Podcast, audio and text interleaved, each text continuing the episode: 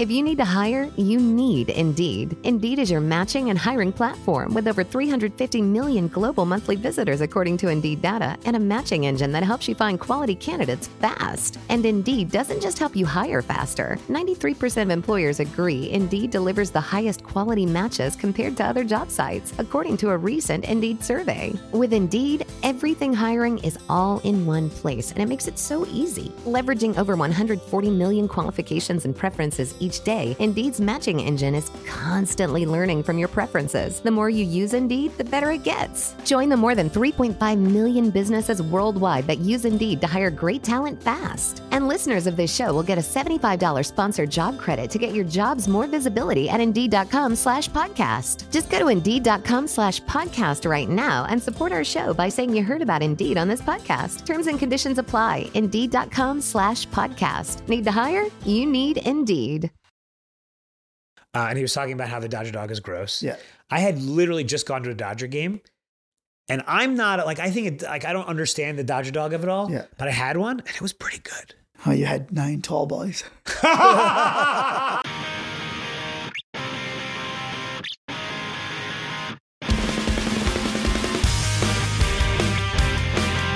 Man of the year, man of the year, man of the year. Welcome to the number one friendship podcast in the country. I'm Matt Ritter. I'm Aaron Karo. We have an awesome episode this week, and we have a huge guest, Phil Rosenthal, the creator of Everybody Loves Raymond. Somebody feed Phil. We're talking food and friendship, Karo. Starving.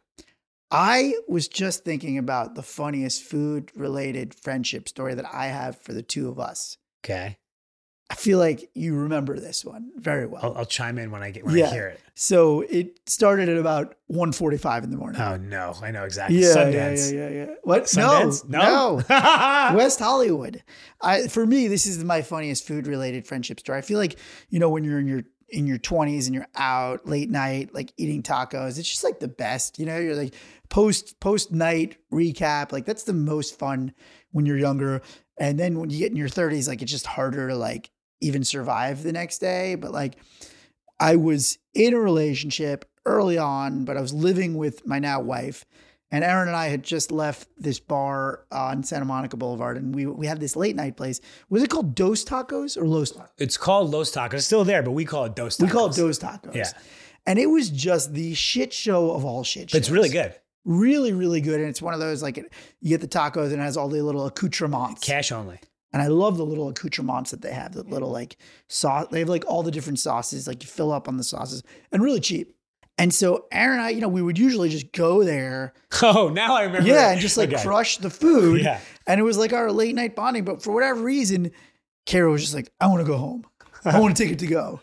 And I just couldn't express to him how much I knew that if I took it home, I would not get to eat these tacos. And he just was, we were both wasted, but he didn't believe, you didn't believe me. You're like, there's no, what, what do you even mean? And I was like, if I take these tacos to my house, I will not get to eat them. And this, is like, I feel like already, like, all the married guys in this, on this, uh, listeners know where this is going. So he was like, I don't care. We're going home. Like, you're, you're lying. So we had to wrap him up and I took him home. And sure enough, exactly what I didn't want to happen happened, which was I was in one of those fat stages of my, of my weight roller coaster, you know, and my wife was like trying to keep me healthy. And so I walk in, it's like 2:30, and I've got the bag of tacos, and I tiptoe in and I just slide the door and it's creaking, and she's dead asleep on the couch waiting up for me. So I'm like, I put the tacos on the counter and I unravel the brown bag, and like all of a sudden she goes, What the fuck are those? like from a dead sleep. I was like, go, just go back to sleep. Just go back to sleep. She's like, are those tacos? Did you just get tacos with Karo? I'm like, no. She goes, throw them out. I'm like, "Ugh, just go back to bed. She goes, I'll go back to bed when you throw them out. So I open the garbage can and I place them gently on the top of the garbage. And then I just have a stare down with her until she closes her eyes. And then I slide down under the kitchen island and I just press the little button with my hand to pop open the garbage. And I reach up with my hand and I grab the bag and I've just uncrinkled the bag and I'm about to take a bite. And she goes, Did you just fucking take tacos out of the garbage? She makes me walk down to the garbage chute and Oh, dump them in the garbage chute. Anyway, I just remember just it just for me that's just like a vivid, really funny friendship and food moment, you know, that I'll never forget because like that was our spot, you know, and I feel like that was like one of the last times we really ever had a moment there. I miss those tacos. I It's still there. I miss it too. Should Yeah. we go tonight? We should go. Yeah, Cash only. we I can't bring it home, Yeah. so I'll have to eat it out. Yeah, yeah. So let's talk about food today before we get to the Phil interview. Food is such an important part of friendship, such an important part of our lives, obviously. Um, there's some pitfalls, there's some opportunities. Now, you are a dinner party guy. That's like your move. You like to have people over, you like to socialize. And I know you have a lot of picadillos when it comes to having people over to eat. So big one for us is I like to keep it light and fun. Biggest thing is like I like to have like an appetizer non-seated round. Mm-hmm. So people are circulating. Okay. Because I feel like once people sit down, they start to get into a little bit of like formal mode and it becomes less of a sort of group fun, friendly dynamic. So I always like to just make sure that like if there are people that don't know each other well, like get everybody circulating first. You know, and I think that's part of why I like having a dinner party versus going out to dinner. Because for me, it's like all about the conversation and feel like just once you're seated at dinner, wherever you're seated, you're seated and it's hard to rotate. My one big picadillo is is rotating because we have a long rectangular table. Okay. So I like to Jesse and I we like to switch sides. So you peccadillo is rotating, but I think a peccadillo is something that you don't want to do. Yeah. Well, I don't like when people are stuck in the Okay. same seat. Got it. I, li- I like to Yeah, make yeah. sure that they are not stuck the whole time in that seat. So I like to get Yeah. people moving around. So I'm usually middling. yeah, you're a good middler. I uh, it's funny. I just was reminded. I, I was invited to a cocktail party. my friend Mayada, and uh, it was a was big. I mean, it was like it was like 30 people. It was, it was a party, and I was I was dead center. I was like, I, this is a big table in the middle, but I did it Dead center. dead center, like Jesus. Yeah. I mean, there's a lot of pressure, social pressure. But I like it. Yeah, I we love that. it. But most people are like, I want to put me in the corner. Put me in the corner. You know what I just remi- was, re- you know, I just thought of that I forgot to bring up to you. So we recently took our buddy Jeff out for his birthday. Yep. Uh, Tanas. Dan Tana's, which is now everybody's favorite restaurant. Uh, and of course, we paid for him. Uh, and we were doing the multiple credit card thing, if you remember this. And the waiter was like, "Yeah, too many." It was only like three credit cards, and he like made you take out cash yeah. and give give me and Fireball Adam cash, Yeah. and then me and Fireball Adam use our credit cards. Right. But you had hundreds. Yeah. So I've been carrying a hundred in my wallet ever since then. What am I do with this hundred It's very hard to break. You got to get rid of them. I pawned it off on you. I know. I know. I pawned the hundo. I know. And everyone was drunk and everyone was like, hey. And I was like, I spotted it. I was like, I don't want this hundred. Well, you know what I was thinking about? And the reason that I, you were like, why do you have hundreds? So his is interesting. Because you know, I'll show the, you know, for the YouTube, I'm a high risk guy. Yeah. I put all my cards in this phone. So it's like lose everything. I don't want to walk around with a bunch of 20s. Right. So keep it thin. right. But then I also realized the second I took out the hundos, I'm like, how do I get rid of these things? You can't. Nobody even wants cash, and if they want cash, they definitely don't want hundos. So the second that I had taken it out that day, the second you were like, "Oh, what do you? What do you?" I'm like, "You're like, what are you doing with all those hundos?" I'm like, pawning them off on you, The funny thing is, then, pawning them. I then went to the Dodger game and I'm like, oh, this is a great place Oh, to use a hundo because those tall boys Yes. are like 18 bucks a piece. I got three, Three tall boys and uh, I take out the hundo. I'm like, and he goes, Please. cashless. Yeah. Oh, Cashless. Dodger Stadium is cashless now. Cashless. Yeah. First of all, can we talk about how expensive tall boys are? You mean at a game? Yeah. Yeah. It's Eighteen dollars for one light beer tall boy. But then I was thinking about it. It's that's two beers, so they're nine bucks a piece. oh, I'm wasted by the time I'm finished. right, day. but so it's actually not that bad. I know, but it when you get around, you know, we were talking about like Oh yeah, rounding yeah. because like Yeah. first of all, you get the first round of tall boys. You're not getting three tall boys. You know, it's funny. You're not getting. You didn't get that third tall boy. Matt, you're gonna appreciate this. So there's three of us. It, wa- it was me, Evan, and Jeff, and then Jeff's brother happened to be at the Dodger game, not Johnny. with us. So he popped in, we're like hanging out, and it was my round. And uh, I'm like, John, you you want one? And he had a full drink. He's like, "Yeah, I'll take a tall boy." You already had a full drink. So I got that. Shout got, out to Johnny. yeah, he's everywhere. He's the best. He's, He's, the best. everywhere. Anywhere you are that's fun, Yeah, he's just already there. yeah. So that four that four tall boys was basically that would have been my. That's over a hundred. I know, and uh, but it wouldn't take it. No, it's cashless. Oh my god. yeah. Uh, I was gonna say about uh, dinner dinner party stuff. The one thing that uh, unrelated, the one thing that I like to do, uh, we like to ask questions. Like sometimes, like holidays, it's like, what are you thankful for? But sometimes we just come up with like a fun topic. Yeah. Like tell us a funny story that happened with your kid, or Yeah. or you know your dad. Tell us something about your dad. Something that like gets you to know people better. I like that. That's my one little hack tip for making a dinner party feel like engaging. I was recently at a, a, a dinner party where they they did that.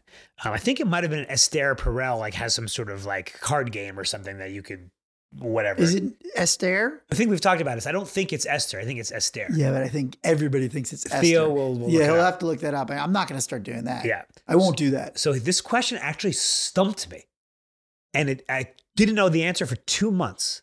The question was, oh boy, here we go. Hold on, when- hold on. and everyone play at home. Play along. When was the last time you learned something new about yourself? Mm, I, I had it. I just had a baby this seven seven weeks ago. Uh-huh. It was an easy one for me. Uh, I finally figured it out. It took months later, months later, and it was because uh, for this thing I was doing, I had to take like a Myers Briggs, you know, fucking For uh. It's for, for the, my Israel trip. Oh. I had it's called Strength Finder. It's not Myers Briggs. It's Gallup Strength Finder. What is your uh, thing? Like, isn't there like a thing that you are like a type? It gives you five types, and the first four were shit that you would know. competitive, disciplined, Yeah. achiever, uh, strategic, and the last one was the one that I learned was woo. So what do you what do you think woo is? like a, a cheerleader, Woo? Right. promoter, So this was pump up. so it's it's winning people over, wooing them. Oh, wooing. Yeah. Yeah. Wooing. So that was my that was my strength. And of course, we know that I have that, Yeah. but I never thought about it. Do you think? Let me ask you this. Yeah. While you're taking the test, don't you feel like oh, I'm gaming the system? This test is so fucking bizarre. I can't even explain it to you. They, they, they pick two things on opposite ends, and you pick uh, am I all the way one, all the way five, or in the middle. But they don't make any sense, Matt. It's like, do you do well in groups? Is your favorite condiment mustard? Like they doesn't. They must have like figured out a way. I mean, that's an ex- exaggeration, but it's like, do you like public speaking? Like, um, are you frugal? Like, what does that have to do with any shit? So they must have had some psychoanalysis. Now I want to take one. We should take Yeah. one next time Let's do it. on on air. Yeah, We should take a Myers Briggs. Yeah, with our was- audience. Yeah, I mean, this was this was this is strength, but yeah, we should do that. Um, I think we should talk to Phil. We should get to Phil. Yeah, because nobody wants to hear from us. well, that's not true. They like us. They They're like us, They're tuning they, us. but they're obviously more interested in Phil. So Phil Rosenthal is, is one of our idols. Uh, he created Everybody Loves Raymond, one of the greatest sitcoms of all time. He's now the host and star of Somebody Feed Phil. You could say he's like replaced Bourdain in the Yeah. zeitgeist. He Yeah. plays that role of like, I want to hang out with this guy, Yeah, and we're getting to. He's so funny. And Matt, I have to give you props. You you tracked him down. You asked him. Stalked to him be in the neighborhood. Yeah, and you found him, and he agreed. Yeah, He agreed said to talk to us. And nothing like the cruel acceptance of a casual invitation, Phil. So enjoy the interview. Uh, Phil, thank you so much for for being here with us. Phil, Excited to have you yes, so excited. You guys, I love the story of your friendship and the Peter Luger's connection. I mean, we we have that in common at the very least. Maybe one day I'll be invited to do Peter Luger's with you. I'll throw that in. Uh, right, I'll wreck our entire nine friendship friend person. If if they're if I'm like guys, I'm bringing a stranger, they would be like friendship over. But I think if it was you, you'd get There, the, there, you may get there the are people out there who don't like Peter Luger's, and I don't understand them. You know what? We've had this con. I'd love your I'd love your I- insight into this. So, I forget the food critic's name who wrote that slanderous Oh, review. It was Pete Pete, Wells. Wells. and I Pete thought Wells. it was especially, first of all, nasty in tone yeah. and inaccurate. Or Well, he missed the mark. I think from the big picture of why you even go. it seemed like a, a purposeful takedown yeah. of a of yeah. a beloved But I think he doesn't. Yeah. Yes. I don't think he gets the belovedness and the institution part of it and the tradition. Like our whole podcast is about traditions. And first and foremost, I like honestly, we've been going for 20 years. Half the time, I don't even remember the actual eating of the meal because we're having such a good time. Yes, And I think that's that's, part of of, it. But also, I have to say, it's my favorite steakhouse. I love the food. I love every single Yeah. thing they do. I put it in the show. I put it. uh, It's in the Yeah. New York episode. It's the first scene, and I bring I bring we're- Nancy we're- Silverton and Massimo Bottura, who's arguably one of the best chefs, if not the best chef in the world, and he loves it. So it's not just me. So if it's good enough for them, yes. right? If it's good enough for them and us, By the way, he turned me on to something you. in that Screw you, episode that you should know about. I don't know if you know this when you go, because why would you think of this going to the steakhouse? But the lamb chops are unbelievable. I want you to try them. Just uh, in in in addition to the steak, I wouldn't take out anything else. But everyone can have a lamb chop, a small, you know, it's a couple bites, yeah, but it's Uh, phenomenal. That that's great. Yeah. Um, it's funny. That gets into what we were going to ask you, Phil, because Yeah. uh, everyone in our group has a specific task. Everyone in our friend group has a specific role. yes, And there's one guy, Brian. He's he's the orderer. We don't even look at a menu. We're not even allowed to look at a menu. He takes care of it. So so we didn't even know a lamb chop was even. yeah. I, I'm in our group. I am the friend of pleasure. I'm the good time Charlie. Aaron has his own role. He's he's the organizer, the parliamentarian, the planner. What are you in your friend group? What is your role? I am the complainer. I'm guessing it's foodie. Oh, No, no, complainer. kidding. No, no, you, I'm you kidding, I'm would have a lot in common. but just because I'm Jewish, that's what we do. But uh, I, I, I guess I am the de facto orderer as well. And a lot of times, my ordering is this: if it's a reputable place, a place that you know is going to be good because you've read everything and, and people have told you, and that I will say on first, on first time in the restaurant, give me whatever you want. Give me whatever you want. Mm. And and is Mm. and I asked the table, is everyone okay with that? Well, uh, it might be a lot. I don't know if we can eat that much. I say we're medium hungry, right? We're medium hungry, and that's usually more than enough. And I'm always happy, always because I do like everything. There's very few things I don't like. you seem to be a very open person in in general. I'm curious, what is your friend like? Because you you you must have met so many people from so many different worlds. You know, TV, personal life. Now you're actually around the world traveling. Yes. Like, what is your friendship circle? I, I I love to know. Like, is it your childhood friends? Is it your Raymond friends? Is it like what is your friends? Well, I think we all have different circles, like like multiple circles. So I literally have friends from when I'm nine years old. I have a, one friend from birth, even because our mothers were best friends, and so we grew up, you know, as brothers. Uh, it's just I love these separate circles, and then I love when I can make the Venn diagram of friends, right, and see who likes each other from the thing. You know, I am because I'm a transplant to LA from New York. When I got here in 1989, I continued a tradition that I had started when I was 15 years old, which was movie night. When I was 15, and there's a point to this, I I uh, HBO reached my town, okay, and it was the first time you could see an uncensored, uninterrupted movie in your house. That's pre VHS. You guys are maybe too young to know of a world without getting to watch what you wanted when you wanted to watch it and the way you wanted to watch it. There was no way to get an uncensored, uncut movie in your home unless you were a Hollywood person with a projectionist in their house, okay? There was no VHS, there was no streaming, there was nothing. So HBO comes along. Now we can see an R rated movie every Saturday night. So now I call my other idiot junior high friends and say, Come over. What, what are you watching? It doesn't matter. We're going to see stuff. what were the? Do you remember the early ones? Some of the early movies? I don't know why this is popping into my head, but a movie called W.C. Fields and Me. It was Rod Steiger playing uh, W.C. Fields, but it was not obviously not a sexy movie in any way. That's just the first. I'm trying to remember, and and I would order pizza, and then I I that continued all through high school, and then I went to college and I ran the film department. Uh, we're getting getting movies for the campus from the movie studios to watch because there still wasn't VHS in, in the late 70s, early 80s. And then I did that. So I was uh, always having a kind of a bigger movie night. And then movie night continued in New York City when I moved into the city. Now we did have VHS, and it was always a movie and pizza. And then I moved to Hollywood in 89, and I got a job as a writer. And now the TV could be a little bigger, and I could fit more people in the house until I have what I have now, which is a dedicated screening room and movies the day they're released because I got permission from all the studios as a courtesy.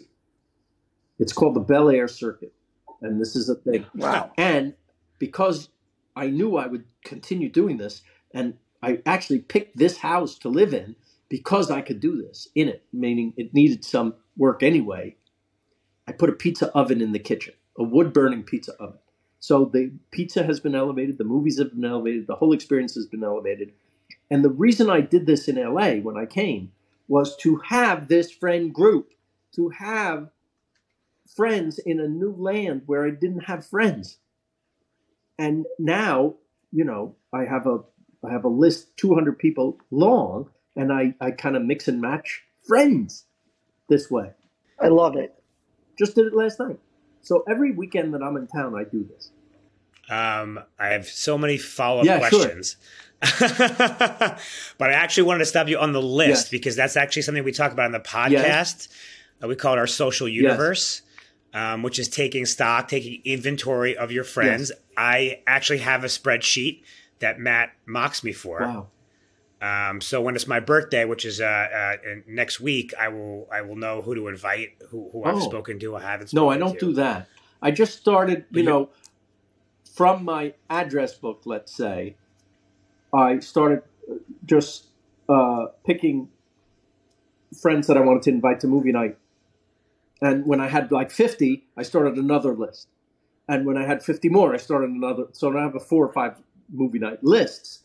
And they're in no particular order, but sometimes I'll just take list number two and list number four or list number one and the and even if I'm inviting hundred people, maybe twenty can make it. What I love about this is so we talk about on the podcast, and one of our number one things is be the friend. And it seems like you realized early on if you are the friend, if you are the place where people will come, you're never going to be short of friends. And I would argue that you're also the host as a role of in the friend group. It sounds like you play host very frequently. And that has also sort of now dovetailed into what you're doing now. It seems like you've been thoughtful about your friendship since an early age. Well, and now I'm a professional host as well. So so Yeah. it is in my personality, I guess. I love having people over. I do. I love going out with my friends. I love going out to eat with my friends. It's the most social thing you can do. And you guys get it because you have your Peter Luger's nights. I wanted to ask about food specifically with regards to friendship. Like, you know, you go out to dinner with somebody, you have a good time. Uh, you know, I think you you obviously have hit on the idea that breaking bread with somebody is this really great relationship building thing. But how do you kind of convert somebody from a dining companion to an actual friend? I mean, you know, I imagine you have a lot of like dining friends, but uh, you know, are, or were they all real friends first, or have you converted some of your sort of like dining friend universe into real friends? It's funny that I don't differentiate the two. My dining friends are my real friends. I I say this. Food is the great connector. And then laughs are the cement. Mm. Mm. So I'm in a position where I get to meet new people around the world over food. And I realize very quickly we all got to eat and we all like to eat. And so when the food comes, we're already doing something that we have in common as human beings. And then when it's good, now we're happy. And if we share a laugh, now we're friends. Hmm. And we might eat again. That's what I do with my friends is eat. I don't like I wouldn't have you over and not have a cookie for you. You got to have something. We meet for coffee. We meet for uh, lunch. We meet for breakfast or dinner. That's it for me. That is that's what friendship is to me. And and my enemy in all this is the loud restaurant. The loud, if it's too Ah. loud, it's now defeated the purpose of why I'm going. Yes, I like to eat. Nobody likes to eat more than me. But even more than that is the conversation that we have over the food. I'm not there to hear your playlist. I'm here to talk to my friends that I came with. I have a I have a dinner party question. Yes. We kind of suggest people switching, like moving Oh. around. Like, do you kind of make sure you get people moving? Because like I find that to be annoying when I go out to a long long table, twelve people, and I only talk to the person next to me. I should do that, but I don't. Uh, I usually like whoever I'm sitting with, and I realize that that's my. Oh, there's a there's a rule. Did you know about this? There's an etiquette rule. When you're Hmm. going out for dinner, never more than six, because six is the maximum number that can be engaged in the single conversation. Did you know that? I didn't know I that, know but that. I realized that's true. When you're more than six, now you're definitely splitting off into separate conversations. By the way, I'm fine with it, unless there's somebody that I really, you know, miss and want to talk to, but then I'll make sure that I do.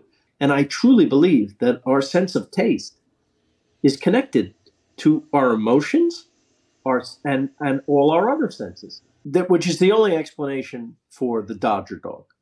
Right? Those four, yeah, yeah, those formative There's years. no right? Like, oh, I- because it is a terrible item, and and I, I've talked about this a lot, but I it, it is it is a limp baloney thing, skinless. It's a horrible. It has nothing that you like about a hot dog. And why do people love it? Because Daddy took me to the game when I was six, and that's what we had. There is no other reason. You ever you ever travel and you have like some wine, let's say in Italy, and you go, "This is the best wine I ever had. We got to buy a case. Let's buy a case." And you buy a case and you get it home. Special occasion. Hey, let's have that wine from Italy. And you decant it and you pour it and you taste and you go, "It's all right." Yeah. Why? Because you're not in Italy anymore.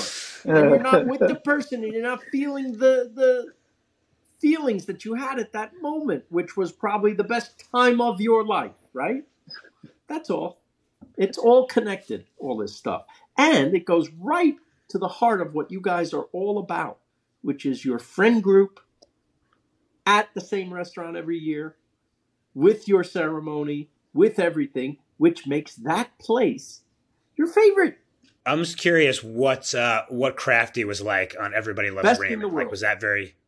best Yeah. in the world And did you personally, Yes. you know? I spent Okay. as much time on that as I did the scripts. I'd been on shows where it wasn't important.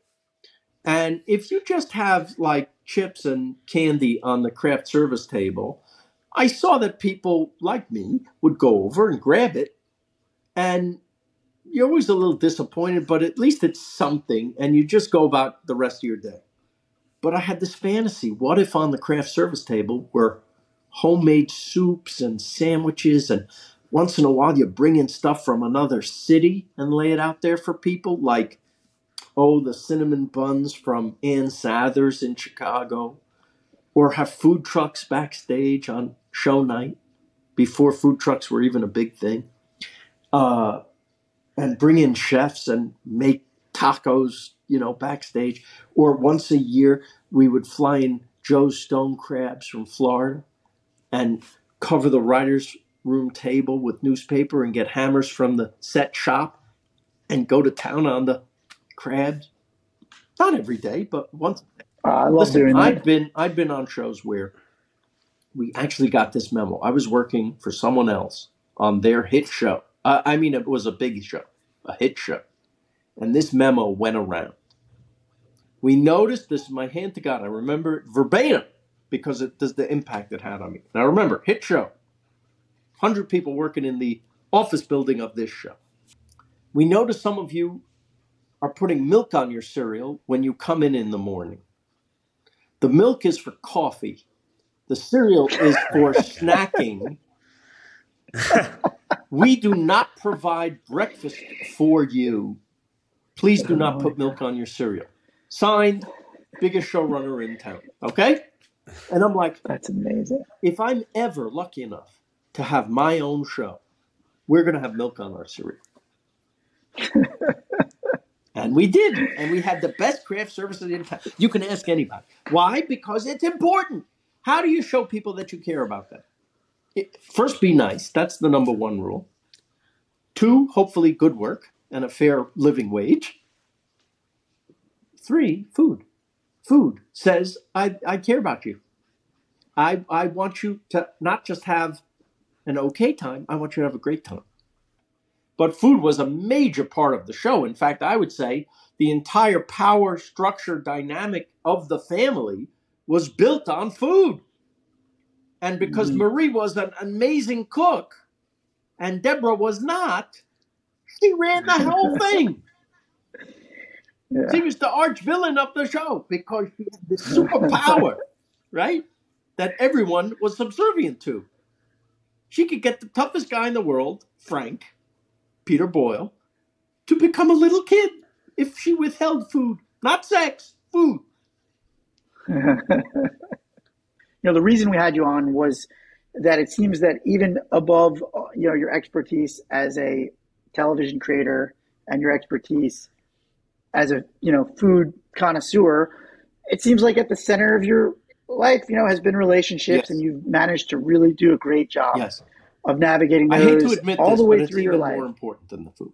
Would you you give advice to you know somebody on sort of the keys to sort of maintaining or rebuilding, uh, you know, or just creating an atmosphere for lifelong sustained friendship? Send a text once in a while. Say how you doing. It's as simple as that. That's it. It's very easy to lose uh, touch with people. God knows, with all the friends I have, I know I've lost touch with people because it is hard to keep up with everybody. But the people you care about, it doesn't matter that they haven't written you in a while. We're not keeping score. If you care about the person, text them how you doing. Lunch sometime? Yes. I just did it today. Somebody that I miss and I wanted to see.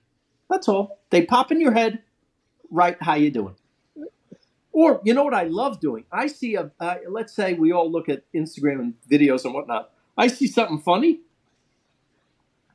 It usually reminds me of someone who would laugh the same way I would laugh at that thing, and I send that to them. Right?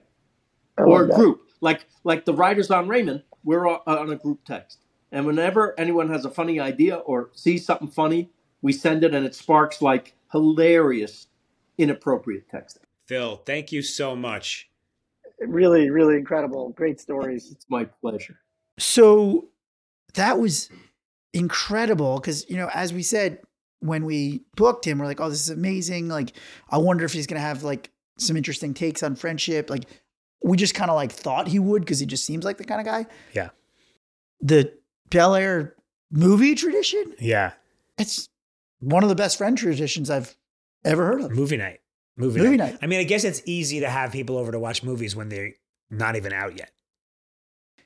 No, such a K I know. I'm gonna I'm gonna go against that and say yeah. it's, it's hard to get people to do anything. Yeah, that's true. You know, that's true.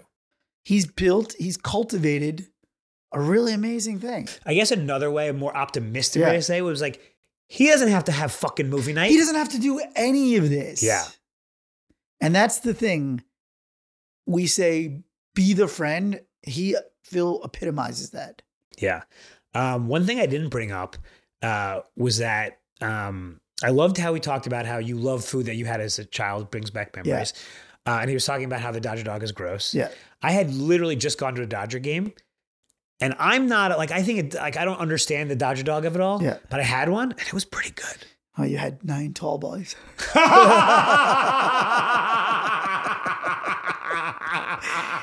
you know, like you start you start thinking weird things.